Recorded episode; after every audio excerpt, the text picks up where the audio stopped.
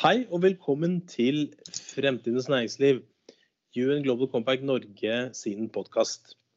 Vi eh, pleier å ha med Wow Knut, men han kunne ikke være med i dag, så da blir det meg du må holde ut med. Og jeg skal kort presentere gjestene og hva vi skal snakke om i dag. Så vi er så heldige at vi skal snakke om en rapport som akkurat kom ut fra DNV GL, men bestilt av en av bransjeforeningene i norsk industri.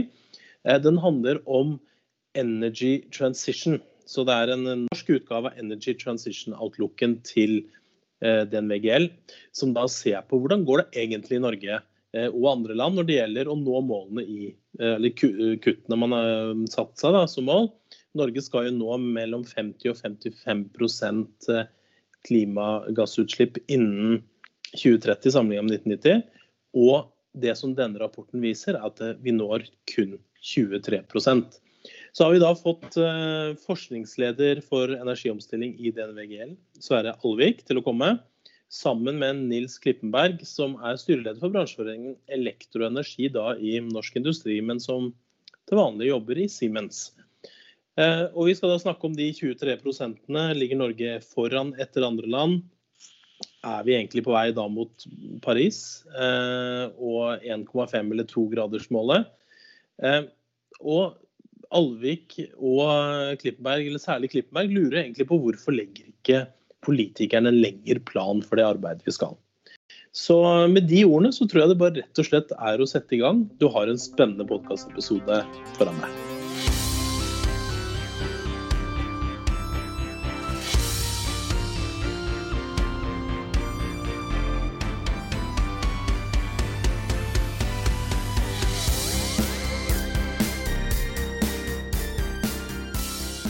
Hei Nils og hei Sverre. Velkommen til eh, podkasten Fremtidens næringsliv. Eh, og I dag så har vi jo litt av en eh, egentlig litt sånn hva skal vi si, overskrift til lytterne våre. For vi har jo faktisk, vi skal få høre at Norge ikke gjør det så bra som man kanskje hadde håpa på klimamålene og Parisavtalen. Ehm, men før det, da, så, så tenker jeg Nå har dere allerede blitt presentert. men men før det så, så, um, så, det vært fint å høre litt hvorfor dere, hvorfor dere jobber med bærekraft, egentlig. Hva er som er eh, For som vi hørte innledningsvis, så eh, Ja, industrien og, og, og, Ja, hvordan henger det sammen? Eh, hvem har dere lyst til å begynne? Kanskje Nils eh, skal få lov å begynne denne gangen her? Ja, takk skal du ha. Hyggelig å kunne være her. Um, ja, hvorfor eh, er vi opptatt av det? Jo, vi er opptatt av det fordi at eh, jeg tror vi alle sammen som mennesker er opptatt av at eh, kloden vår skal bestå, og at vi skal ta vare på fremtiden og ta vare på neste generasjon. Så det tror jeg ligger liksom implisitt i veldig mange av menneskene. Samtidig så tror jeg at dette kan kun løses ved teknologi. Og fordi at det kun kan løses ved teknologi, så tror jeg det er viktig for oss å bidra til det. Og finne ut av fakta rundt dette her. Hva er det som faktisk skjer, og hva som kommer til å skje og hvilke tekniske løsninger kan vi lage som vi selvfølgelig har basert på det vi har i dag, men også hva vi må utvikle for å løse dette. her. Så Min overbevisning er at ved hjelp av teknologi og, og norsk industri, så kan vi løse veldig mange av de utfordringene som vi står overfor. Her har vi en som dere hører, en teknologioptimist, eh, får vi si. Eh, maksimalist kanskje til og med. Få det meste ut av teknologien. Eh, hvordan er det med deg, Sverre? Nei, altså Både på personlig plan og uh, i DNVGL så er jo bærekraft viktig. Og, og uh, det har vært en driver for meg de uh, over 20 åra jeg har vært i, i Veritas. Og for selskapet så det, står det bak mye av det vi gjør med safeguarding life, property and environment. Så, så, det er på en måte der det begynner. Så, så forsker jeg, og det hovedfokuset i det vi har gjort her, går jo på energisida av dette. Men energi er en veldig viktig del av, eh, av bærekraft. Og, og, noen av de studiene vi har gjort selv, sier jo at hvis ikke vi når klimamålene, så har vi mye vanskeligere for, no, for, å nå også alle de andre 16 bærekraftsmåla. bærekraftsmålene. Så, så, her henger ting godt sammen. Og, og det, klima og energi og bærekraft henger veldig tett sammen også i den studien vi har gjort her. Ja, og, og, Nils, det var vel dere som eh, Var det sånn det var? Det var dere som bestilte studien, var det det? Eh, ja. ja. Kan ikke du fortelle litt om hvorfor, eh, hvorfor trenger vi akkurat denne studien her, da? Det har sammenheng med at uh, vi i Norsk Industri, jeg sitter jo som leder for bransjeorganisasjonen Elektroenergi i Norsk Industri. Og vi ser jo at teknologi kan gjøre mye endringer. Og vi ser at hypotesen vår da, var at klimapolitikken som vi fører i dag, ikke har nok aksjoner for faktisk å nå det. Så hypotesen var altså at vi ikke klarer å nå målene. Eh, samtidig så vet vi at DNVGL eh, globalt sett er veldig gode på å forskuttere og, og, og, ha en forecast, en outlook som de kaller det, på hvordan dette ser ut globalt. Eh, de har denne Energy Transition Outlook-serien som de har blitt veldig gode på, og eh, som vi da er fascinert av. Og vi tror da at eh, den modellen applisert for Norge hadde vært god. Og hvorfor det? Jo, fordi at vi tror at Norge er et såpass spesielt land også på dette området, som gjør at de modellene som vi ser på internasjonalt nivå eller europeisk nivå, ikke er én til én med det som er behovene og resultatene i Norge. Vi er altså et land som har nær 100% ren produksjon av strøm. Eh, vi må da for å nå klimamålene våre gjøre noe med forbrukssiden. Eh, I tillegg til at vi må gjøre noe med offshore oil and gas production. Så det er litt spesielle ting i Norge. Derfor behovet for en, en modell som omfatter bare Norge og fokus på Norge. Og den GL var vår vurdering til å være den beste vi kunne gjøre det. Ja, for det, Vi skal jo komme tilbake til det her spørsmålet her litt senere, sikkert. da, men For det er jo en potensielt kjempemulighet at vi har så mye fornybar eh, energi i Norge for industrien, ikke sant? Ja. Eh, så det kan vi jo også snakke litt om eh, etterpå, kanskje. Men hva, liksom, for, for, det er jo noe man ofte glemmer litt. Man tenker liksom olje og gass osv. Men, men for fastlandsindustrien vår så har vi en kjempefordel sammenlignet med andre land. Definitivt. Altså, vi, har, vi har en god tilgang på, på strøm i, i, landet. Og vi er jo store brukere av det, ikke sant? Med, med kraftkrevende industri osv. Men det som eh, jeg tror er viktig å se forover, er Eh, noen sånne politiske, prinsipielle spørsmål. Skal vi være selvforsynt eh, og kun produsere til eget forbruk, eller skal vi også fremover produsere til eksport? Det er noen av de tingene som vi kanskje kan snakke om litt senere. Absolutt, og vi kan jo komme litt tilbake til eksportgap og andre ting som henger sammen med det. Men eh, Sverre, kan ikke du dra oss litt gjennom hva er liksom det store bildet i Og gjerne forskjellen på den norske rapporten, eller norske utgaven av rapporten og den eh, globale Energy Transition Outlooken. Kan ikke du liksom forklare oss litt? Her er det jo nerder som, som lytter på der ute, ute, så de vil gjerne ha litt detaljer vet, og, og oversikt her. Ja, vi har i den VGL utgitt en uh, Energy Transition Outlook. Det fjerde utgave kom nå i, i, september. Den tar for seg hele verdens energisystem. Hvor trengs energi? Uh, hvor kommer den fra? Hvordan handles den mellom de forskjellige regionene? Hvordan er konkurransesituasjonen? Hvordan blir da utslippene som følge av, eh, av, bruk av olje, gass og kull? Eh, hvordan eh, vokser fornybar, og hvor, for, for, hvor raskt skjer energiomstillinga? Så tar for seg alle de store spørsmålene, putter, de, putter en, en haug med parametere inn i en modell som, som, regner og ser både på politikk og økonomi og teknologi og befolkning osv. Og Da gir den utgangspunktet et globalt bilde, og så gir den regionale eh, omstillingsresultater for ti regioner. Europa var en av de. Eller er en av de. For det er klart at Også på, på verdensdel- eller regionsnivå så er det store forskjeller om vi sitter i, i Europa eller om vi sitter i India. Og Energiomstillinga ser ikke riktig ut. og Det som kan være Eh, toppen av oljeforbruket i en region eh, er helt sikkert ikke det i en annen, osv. Så, så Så det er det globale og det store bildet. Og så har vi da eh... men, men, hvordan kan jeg, kan jeg spørre deg, hvordan, hvordan, står det til globalt, da? Nei, det Hva er liksom det megabildet her?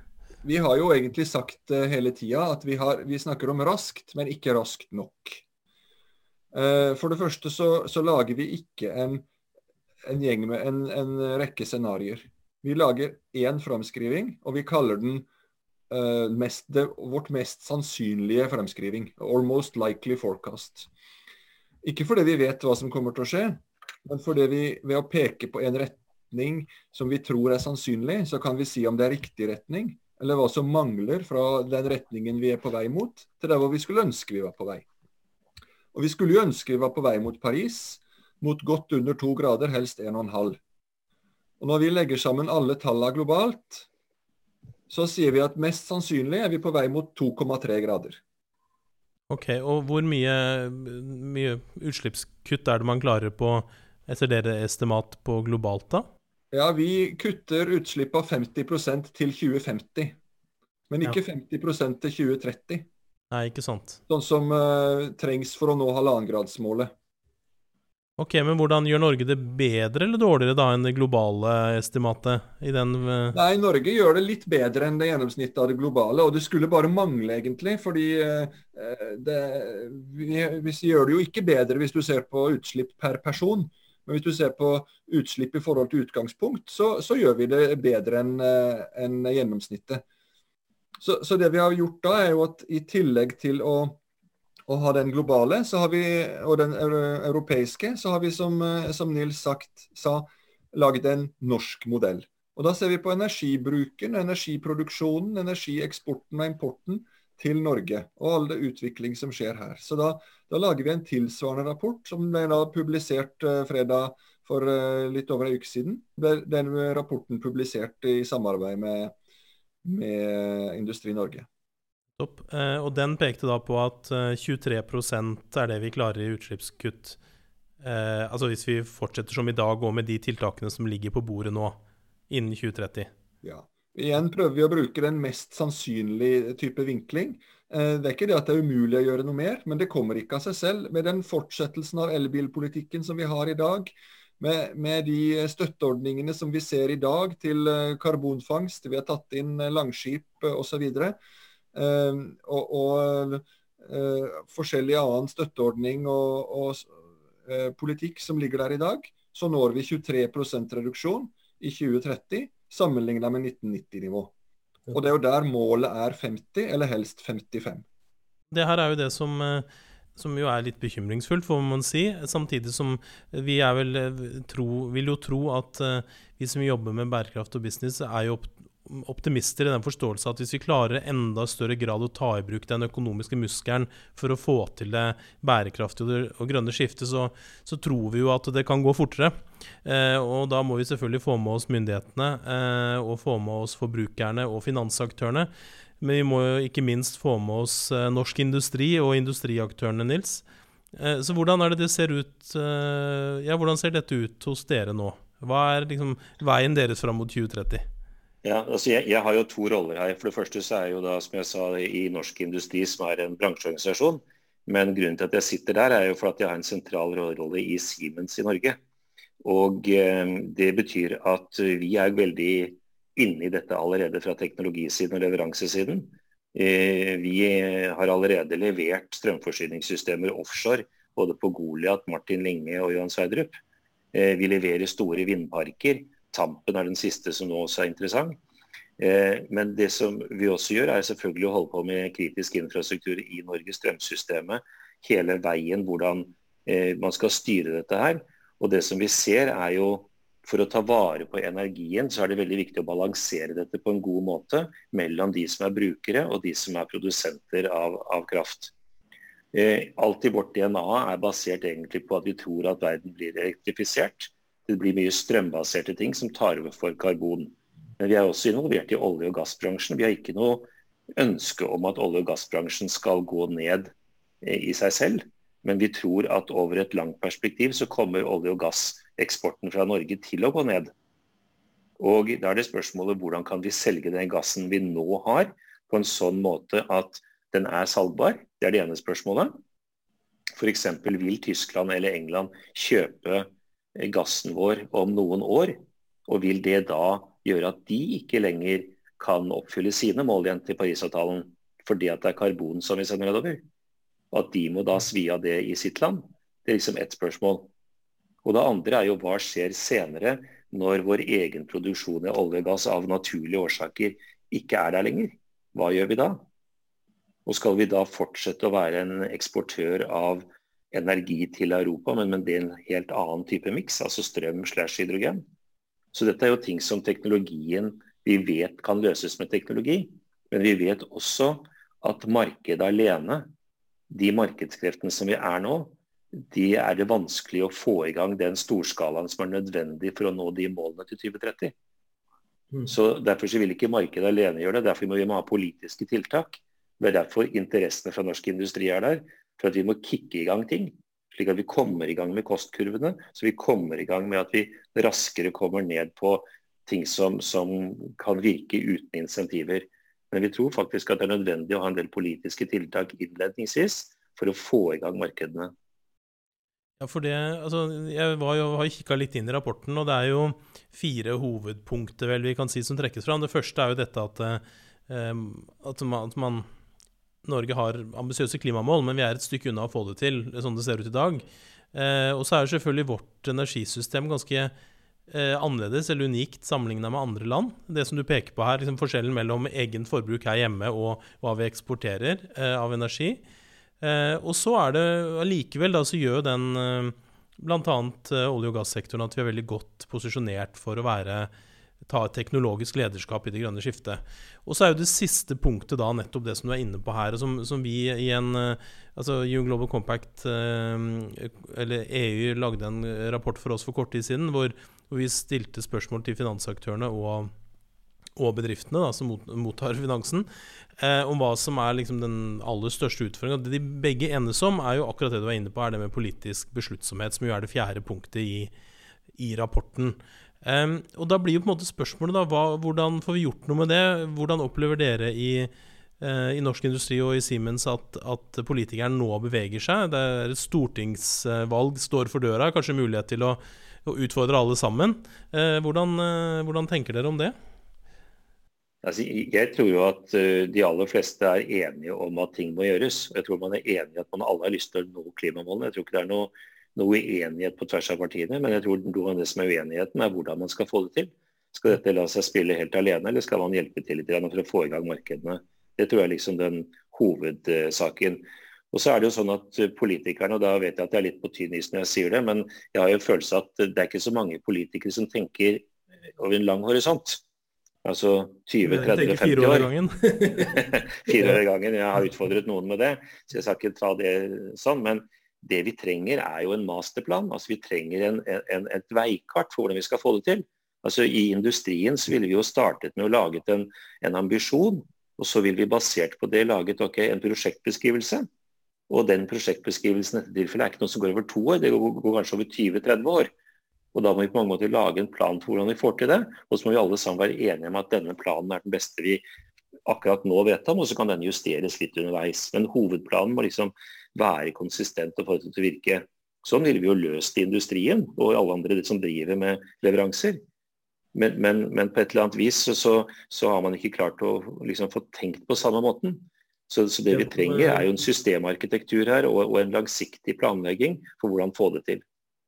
Men vi ser vel tendenser til det i EU og i noen av våre naboland, at de er mye lengre framme enn oss. Vi, sant, nå har akkurat Riksrevisjonen kommet og sagt Norge har ikke noe handlingsplan for bærekraftsmålene. DNV GL og, og, og Norsk Industri eh, sier at vi har ikke nok planer for uh, Parisavtalen. Så det tegner seg i hvert fall et bilde her at uh, det er andre land som har kommet en god del lengre i Eh, i å prøve å tegne opp en struktur, da, en, en, eh, en, langtidsplan, om du vil. Altså, vi har jo langtidsplan for Forsvaret. Vi har eh, et, nasjonal transportplan. Så det burde jo være mulig altså Jeg sier ikke at det kan direkte overføres her, selvfølgelig, men, men tankegodset burde jo kunne overføres. Eh, og andre land har jo nå planer som går til 2030, i det minste.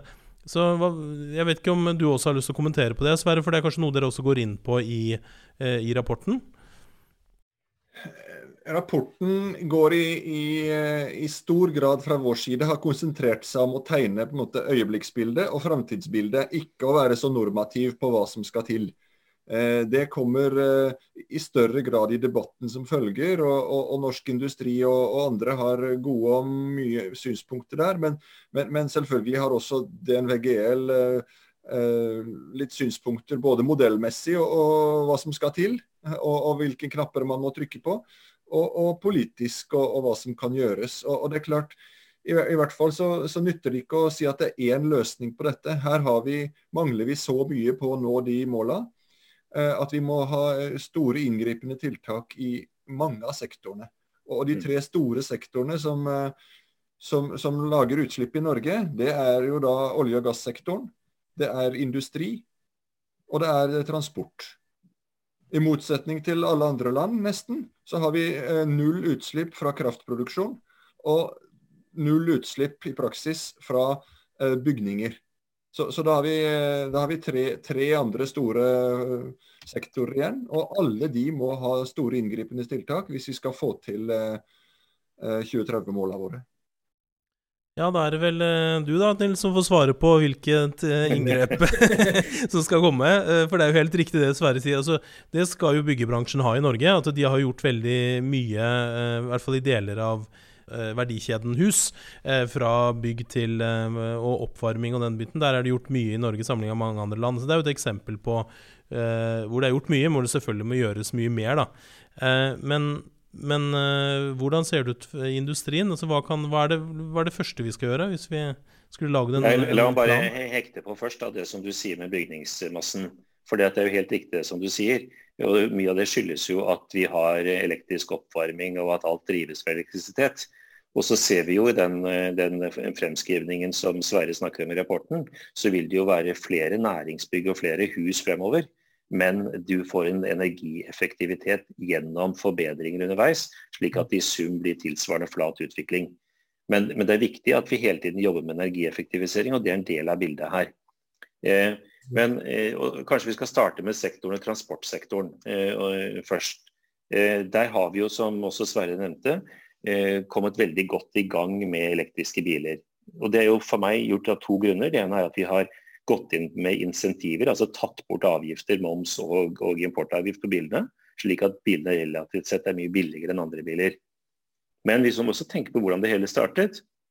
Det hele startet jo med at Tesla kom inn i Norge og bygde en infrastruktur på sin egen kostnad, for de mente at det var triggeren for å komme i gang. Og så har dette utviklet seg videre. Det som vi ser nå som har kommet som neste bølge, det er at vi skal få dette til på større kjøretøyer, tyngre kjøretøyer, altså lastebiler f.eks busser. Men da må vi altså bygge en infrastruktur, slik som Tesla gjør. For vi kan ikke forvente at Volvo, Scania, Mercedes, Staff eller hva alle disse lastebilleverandørene heter, skal bygge hver sin infrastruktur i Norge. Dette vil ikke skje fort nok hvis man skulle tro på det, men jeg tror ikke på en sånn måte å tenke på. Vi må lage en infrastruktur hvor det er kan du si, bensinstasjoner for strøm, altså fyllingspunkter for strøm. Det betyr ikke at vi skal at, at staten eller, eller, eller, eller, eh, de ulike kommunene skal bygge det. Men vi må legge til rette for at aktører som f.eks. Circle K eller McDonald's eller hvem som helst andre, faktisk evner å lage sine egne stasjoner for at det er kraft i nærheten, altså om du vil på eiendomsgrensen deres.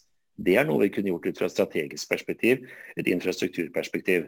Men da krever det endringer i hvordan vi skal gjøre det i dag som i dag ikke er på agendaen, egentlig. Vi har noen av de diskusjonene i Sverige. Vi jobber i Sverige også. Der ser vi at det er diskusjoner mellom nettselskaper og politikere og regulatorisk myndighet for å se hvordan dette kan gjøres på en annen måte. Her er det muligheter.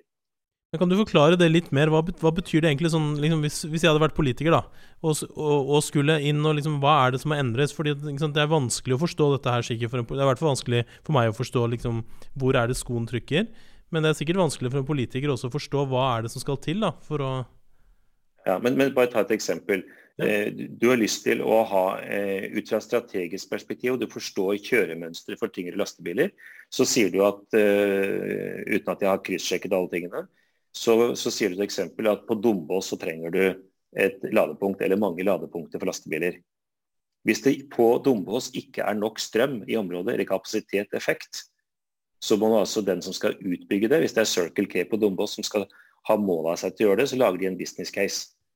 Men hvis de må betale veldig veldig mange millioner i anleggsbidrag for å få strømmen til tomten sin, så faller deres business case. Det blir ikke noe av. Men hvis dette henger sammen med en strategisk landsoppfattende ladeplan for Norge, så kunne det hende at den som er nettoperatør i området, faktisk kunne bygget dette ut. Men da må det være på en slik måte at den nettselskapet som da bygger ut dette og sørger for strømmen, den må da få betalt på et, på et vis. Og det kan man gjøre gjennom f.eks. et endret inntektsmodell for, for, nettselskapet. Men det krever en endring i regulatoriske. På andre ord, det blir et nullsumspill for dette nettselskapet ved å gjøre det. Men det gjør at du får i gang konkurransen, og du får i gang aktørene som da har det endelige fyllepunktet for lastebilen, som et eksempel. Så det, betyr, det, du egentlig sier nå, hvis jeg forstår deg riktig, er at hvis jeg er politiker, så må jeg etterspørre en nasjonal ladeplan. Eh, og så må noen fylle den med det innholdet, sånn at man da nettopp får den infrastrukturen på knutepunktene i Norge, der hvor vi vet at det er behov for mer, mer lading, da, på en måte. Ja, og Vi som er i bransjen, vi vet jo å snakke med de store lastebilaktørene. Så vi får jo anonyme data for hvor er det de kjører hen og, og hvor de stopper hen. Så vi vet jo kjøremønsteret. Det, det går an å få tak i gjennom en, en, en, systematisk arbeid her. Så det er mulig. Men du må ha samspillet mellom politikere og, og også de, de aktørene i markedet for å få dette til. Slik at industrien alene kan ikke løse det, men det er et samspill med de andre for å få løst den oppgaven. Det er ett eksempel på hvordan man kan komme videre på ting. Det er dette samspillet, å ta tak i problemstillingen og prøve å finne løsninger sammen med, med, med politikere, industri, næringsutvikling, kanskje virkemiddelapparat i dette hele også. Det er ikke noe easy fix, men det må gjøres. Altså, det er jo det som er så slitsomt med disse bærekraftsmålene. De reflekterer jo, og klimamålene de reflekterer jo virkeligheten der ute i større grad enn noen andre mål vi har hatt tidligere. og Da, det jo, da er det ikke noe easy fix da, stort sett. ikke sant? Så, men, eh, men, Sverre, hvordan, eh, hvordan, tenker dere For du var inne på litt uh, hvilke, eh, altså hvilke måte, sektorer som blir avgjørende her. Ja, altså Hvis vi fortsetter litt på, på transport, da. så Norge har jo verdens høyeste elbilandel allerede med, med over 10% av bilparken og over 50% av nybilsalget i år. Eh, vi har enda mer ambisiøse mål. Vi mener vi ikke kommer til å nå de målene. Vi har 82 eh, eh, elbiler i nybilsalget i 2025 i, vår modell. Men det er fortsatt en svært høy andel. Og, på, el, og på, de bilene går det, om ikke helt av seg selv, så, og, så, så går det jevnt og trutt. Og så lenge vi beholder den politikken vi har, så kommer dette til å, eh, gå i riktig retning, og ganske fort, om ikke du helt når 100 %-målet. Så har du jo de tyngre, tyngre kjøretøyene. De kan elektrifiseres i stor grad. Ikke fullstendig. Eh, det er noen typer tungtransport som går så mye, så langt og så tungt at vi, vi ser at de kan vanskelig elektrifiseres. Og det er der vi ser et behov for hydrogen. Og da må, snakke, da må, vi tenke tilsvarende som Nils sa, på hydrogeninfrastruktur. Den kan henge sammen med, med den elektriske infrastrukturen, for du kan produsere hydrogen med elektrolyse rundt om på, på forskjellige ladestasjoner. Men det må også tenkes og legges opp en, en hydrogeninfrastruktur, ikke for personbiler, det tror vi ikke trengs, men for tyngre, for tyngre kjøretøy. Og så har du en del av transportbransjen som ikke kan elektrifiseres så lett. Og da snakker vi jo først og fremst om, om shipping og fly. Eh, ja, vi kan nok, og Norge er kanskje bedre egnet enn nesten alle andre til å elektrifisere kortbanenettet. Men, men, det vil være store deler av flybransjen og store deler av uh, shipping som ikke kan elektrifiseres. Og da må vi tenke på andre typer uh, lavkarbon- og nullkarbonløsninger Eh, som har med gass, hydrogen, biodrivstoff eller, andre elektrobaserte drivstoff å gjøre. Men, for det har jo, Nå går den diskusjonen på en måte nå. Skal vi velge noen, noen bransjer, eller skal vi ikke gjøre det? Skal vi velge noen industrier, eller skal vi ikke gjøre det som, liksom, som fyrtårnene? da, Om det da er hydrogen, eller, um, eller om det er karbonfangst og -lagring, eller hva det måtte være. Eh, men eh, det, kom, det, bringer oss litt tilbake til det du egentlig starta med her, Nils. fordi at nå har vi snakka en god del om eh, innlandet i Norge. Samtidig som nå, hvis vi lytter til Eksportkreditt og Innovasjon Norge, og så har liksom For første gang nå så har vi et, i noen måneder nå hatt et negativt import-eksport-regnskap. For første gang på veldig lang tid. andelen eksport som Norge har, har falt de senere årene ganske kraftig i OECD, til tross for uh, olje og gass. Um, så det betyr vel egentlig at vi, det er ikke noe vei utenom å, å fortsette å eksportere eh, om det da er eh, fornybar kraft, da, hvis vi skal klare eh, det som jo Nesten uansett hvordan vi ser på det, og uansett hvilken analyse man ser på, så forutser man jo en, et fall i petroleumsproduksjonen. da. Eh, hvor stort det er, det er jo omdiskuterbart. Men, men liksom, hvis vi skal klare den overgangen, så trenger vi vel også eksport av, av eh, kraft og energi framover, er det ikke sånn? Ja, Norges olje- og gasseksport er enorm hvis man sammenligner med eget forbruk. Mm. Mm. Sånn at eh, Og vi snakker jo om 2500 terawatt-timer i året. Altså eh, 20-gangeren eller 15-gangeren av det som er kraftproduksjonen her. Og Hvis vi skal erstatte disse inntektene, eller holde inntektene på energieksport på et stabilt nivå, da må vi jo eh, gjøre en enorm utbygging av, eh, av kraft i Norge. Og, og, det eneste som i praksis kan, kan gi det, er, er, vindkraft. Og det eneste stedet som i praksis er uh, mulig å få til, er til havs. Det sitter det er langt fram, og vi har ikke sett på det som sannsynlig at Norge kommer til å klare å eksportere like mye framover. For det første så holder gasseksporten seg høy ganske lenge. Olje går mye ned, men gass holder, holder ganske lenge. Og for det andre er det jo ikke sikkert at det er bare energieksport Norge skal leve av i framtida. Det kan jo være sjømat eller, eller annen type kompetanse. Eh, eller andre råvarer eller kompetanse. Så, så, eh, ja, vi kommer nok til å eksportere mer kraft enn vi gjør i dag. Men at det skal holde seg på det nivået, med den enorme olje- og gassproduksjonen vi har hatt og, og eksporterer, det er nok tvilsomt. Det var vel, Jeg fikk et tall fra Equinor der på på at av de 200 millionene som de nå, menneskene som får kraft, eller energi fra Equinor, da, så er det 1 million. Eh, det har sikkert økt litt nå kanskje i senere tida, men dette er vel et eh, halvt års tid siden, som da får fornybar kraft fra Equinor. Så det setter det jo litt i, det litt i perspektiv, da. Eh, Nils, du Hvis jeg kan kommentere litt, da, for det, jeg tror at dette henger sammen med hvordan også menneskene fremover ønsker å kjøpe produkter. Altså, Vi ønsker å kjøpe produkter som ikke har karboninnhold. I dag så er både Nespresso og vel Apple reklamerer med resirkulert aluminium. Begge de to jobber nå med utvikling av aluminium uten karbon. De tror at det er en del av sin fremtidige brand value, og faktisk å si at vi er karbonfrie. Jeg tror at uh, i hvert fall neste generasjon kommer til å være mye mer opptatt av det enn det vi kanskje er i dag. Eh, hvis du kobler det litt til hva skjer da? Helt, eh, altså, vårt velferdssamfunn er basert på olje- og gasseksport. Og det må vi fortsette med. Så, som, som, Sverre sier, fremskrivningen på, på, produksjon og eksport av gass fortsetter lenge.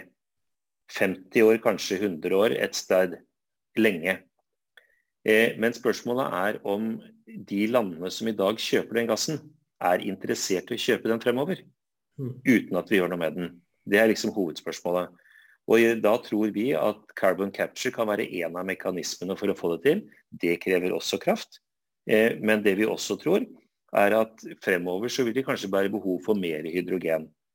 Det som er det andre spørsmålet som, som vi har stilt, og som vi ikke vet svaret på, men det er at hvis vi ser for oss en periode om si 50-100 år hvor det ikke lenger er gassproduksjon av helt andre grunner i Norge, hva skal da Norge leve av? Og hvordan skal vi transformere den industrien som i dag er en olje- og gass-servicenæring, som har store ringvinkler i samfunnet?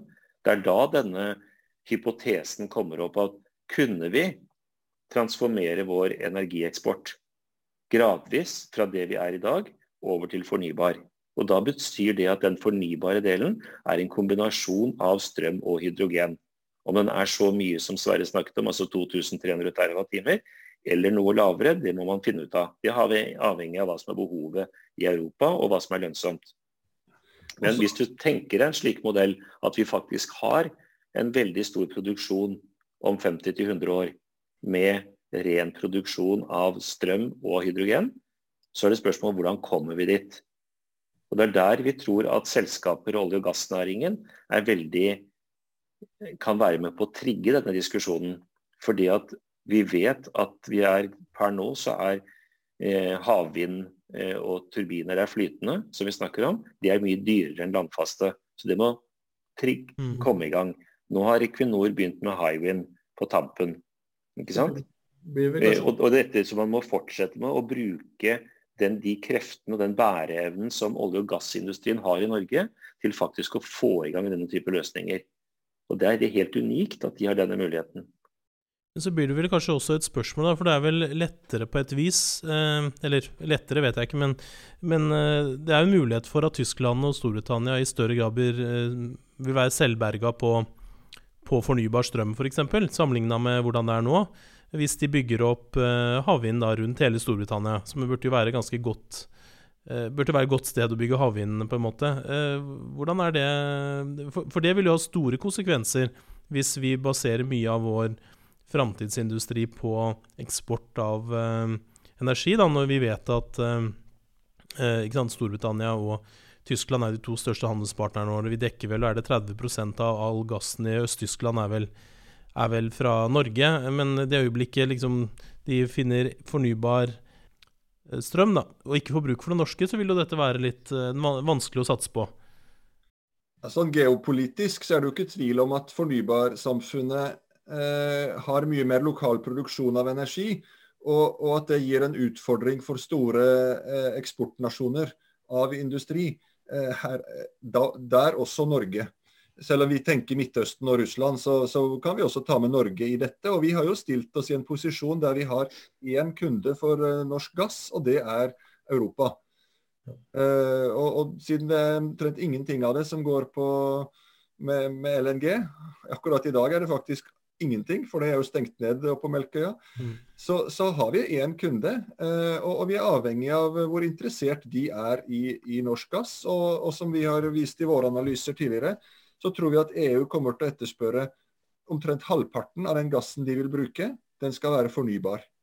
Og da må enten vi gjøre den fornybar for de, altså eksportere hydrogen, eller så må vi eksportere gass, øh, og de fanger karbonen. Og så må vi være en mottak for denne CO2-en, siden vi også sitter på reservoarer. Også der har vi jo gode muligheter i Norge. Så et reservoar for, for øh, karbonfangst som skjer øh, andre steder. Ellers må vi bygge opp LNG i Nord-Norge og kjøre det på skip til Kina når Nordøstpassasjen smelter. Men det er kanskje litt flere x-er der. Og så er det jo klart at ideelt sett så er ethvert land selvforsynt med energi.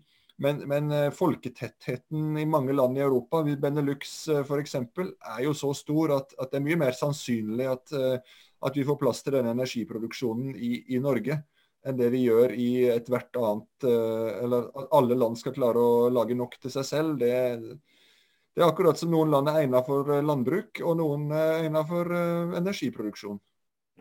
Det er, det er dårlig med ledige land til vindmøller i, på land der nede. Men, men, det andre som jeg syns er eh, kanskje viktig også å ta hensyn til, det er jo at når disse landene, altså Europa og, og, og for så vidt også England, skal fornye seg, så må de også elektrifisere seg. Og Det betyr at i utgangspunktet kreves mye mye mer elektrisk kraft fremover enn det er i dag. Som følge av at de også må gjøre noe på produksjonssiden og på forbrukssiden. Men vi vet også at hvis vi klarer å gjøre ting elektrisk, så er det mye mindre energi som går med. Røftlig sånn tommelfingerregel, en elektrisk bril bruker en tredjedel av energien som en fossilbil gjør. Så bare det, hvis du hadde konvertert hele bilparken til elektrisk, så ville du altså brukt bare en tredjedel av energien. Det visste jeg faktisk ikke at det var så stor forskjell. Jo, en elektromotor har 90% effektivitet omtrent, i motsetning til de 30% du finner på en, eh, en vanlig forbrenningsmotor. Så. Og Tilsvarende kan du si at det gjelder for olje- og gassektoren. Altså En av grunnene til at vi nå elektrifiserer plattformene, det er jo selvfølgelig CO2-delen, altså utslippsdelen. Men det er også du bruker mindre energi, fordi at uh, disse gassturbinene som er der, er omtrent 30% eller Noen har litt under, noen har litt mer enn 30% men røftlig 30% virkningsgrad. Så det er altså både utslippseffektivt og energieffektivt. Det er det dere egentlig sier, å bruke strøm istedenfor Nå er vi nå litt inne på hvorfor vi tror at eh, personbiler er godt egnet for elektrisitet. For hvis du skal starte med strøm, og så konvertere til hydrogen gjennom f.eks. elektrolyse, lagre hydrogen i en bil, bruke fuelcell til å lage strøm igjen til å drive den elektriske motoren på bilen, altså en hydrogenbil som har skiltene HI, så er det ca. det samme som en brenselsmotor, altså i underkant av 30% effektivitet på det. Ok, så det er et godt argument for uh, elbilen. så kan man selvfølgelig kanskje Og battericellene blir jo bare mer og mer effektive. Hurtigere lading, større kapasitet, bedre utnyttelse av, av hele kan du si, kjeden i, internt i en bil. Altså, alt som kan elektrifiseres, det bør elektrifiseres. Og så sitter vi igjen med noe som uh, fly og andre ting som er veldig vanskelig, og da må en se på andre løsninger der. Jeg snakka med i en annen podkast med Bjørn Kjos uh, litt tidligere, uh, litt før korona. Og da var jo hans anslag om at, at 2030 var på en måte det første gang man kommer til å få et, et stort nok elfly som faktisk kan fungere litt utover, utover liksom kortlinjeturer. da. Og det er klart, sånne ting kan jo endre seg med distribusjon og, og, og sånn, men men, eh, men, det er jo som du sier, altså, det, det, er ikke noe tro på det heller i, i, flybransjen, virker det som. Nå får vi jo se hva som kommer ut av, av den uh, krisa vi lever i nå, da. Men uh, det virker ikke så sannsynlig det, ikke sant, at vi får elfly med det første. Nei, altså ikke, på altså, internasjonal uh, flyving. Skal fly fra Oslo til London. Det kommer ikke til å skje på elfly i overskuelig framtid. Men, men kortbanenettet til Widerøe ja, absolutt. Det tror, vi, tror jeg på. Ja. Mm. Avinor er jo veldig på det. Avinor har jo strategier på dette her. Så, så Avinor er veldig på hugget i forhold til det kortbanenettet som, som Sverre snakker om. Ja, ikke sant. Så de er jo noen av de som har gjort tester først i verden, er det ikke det på dette her? Så, så vi er jo stolte over å ha Avinor som medlem også, selvfølgelig, akkurat som den VGL og NO. Eh, og, eh, så det er, eh, det er bra. Eh, nå har det gått veldig fort den tida, da, sånn som det ofte gjør når man eh, er i podkast. Så nå er vi veldig nært slutten her. Um, så det betyr egentlig at vi kommer til den hvor jeg pleier å si at nå, nå har dere liksom et minutt hver til å ta en appell, eh, eller si akkurat hva dere har lyst til, til våre lyttere der ute. Så jeg vet ikke om eh, Vil du, eh, vil du starte nå, Sverre, siden Nils ja, fikk starte på begynnelsen? Det, det kan jeg godt. Jeg kan, jeg kan ta litt av den siste hovedkonklusjonen som, fra rapporten vår det vi sa, er jo at Norge har, sitter potensielt på en del vinnerlodd også på dette grønne skiftet. Og, og vi har eh, kompetanse, hjemmemarked eh, og, og, teknologi som skal til eh, for å kunne gjøre både grønn skipsfart, eh, flytende havvind og avkarbonisert gass til mulige eh, nye storindustrier i Norge. Men for å få til det, og for å få til de utslippsreduksjonene som vi ikke ligger an til i dag, så må det altså til en helt annen politisk besluttsomhet. Og da må man bruke hele verktøykassa av, av politiske virkemidler, fra, eh, fra, skatter og avgifter til påbud og forbud og, og forskning og utvikling eh, osv.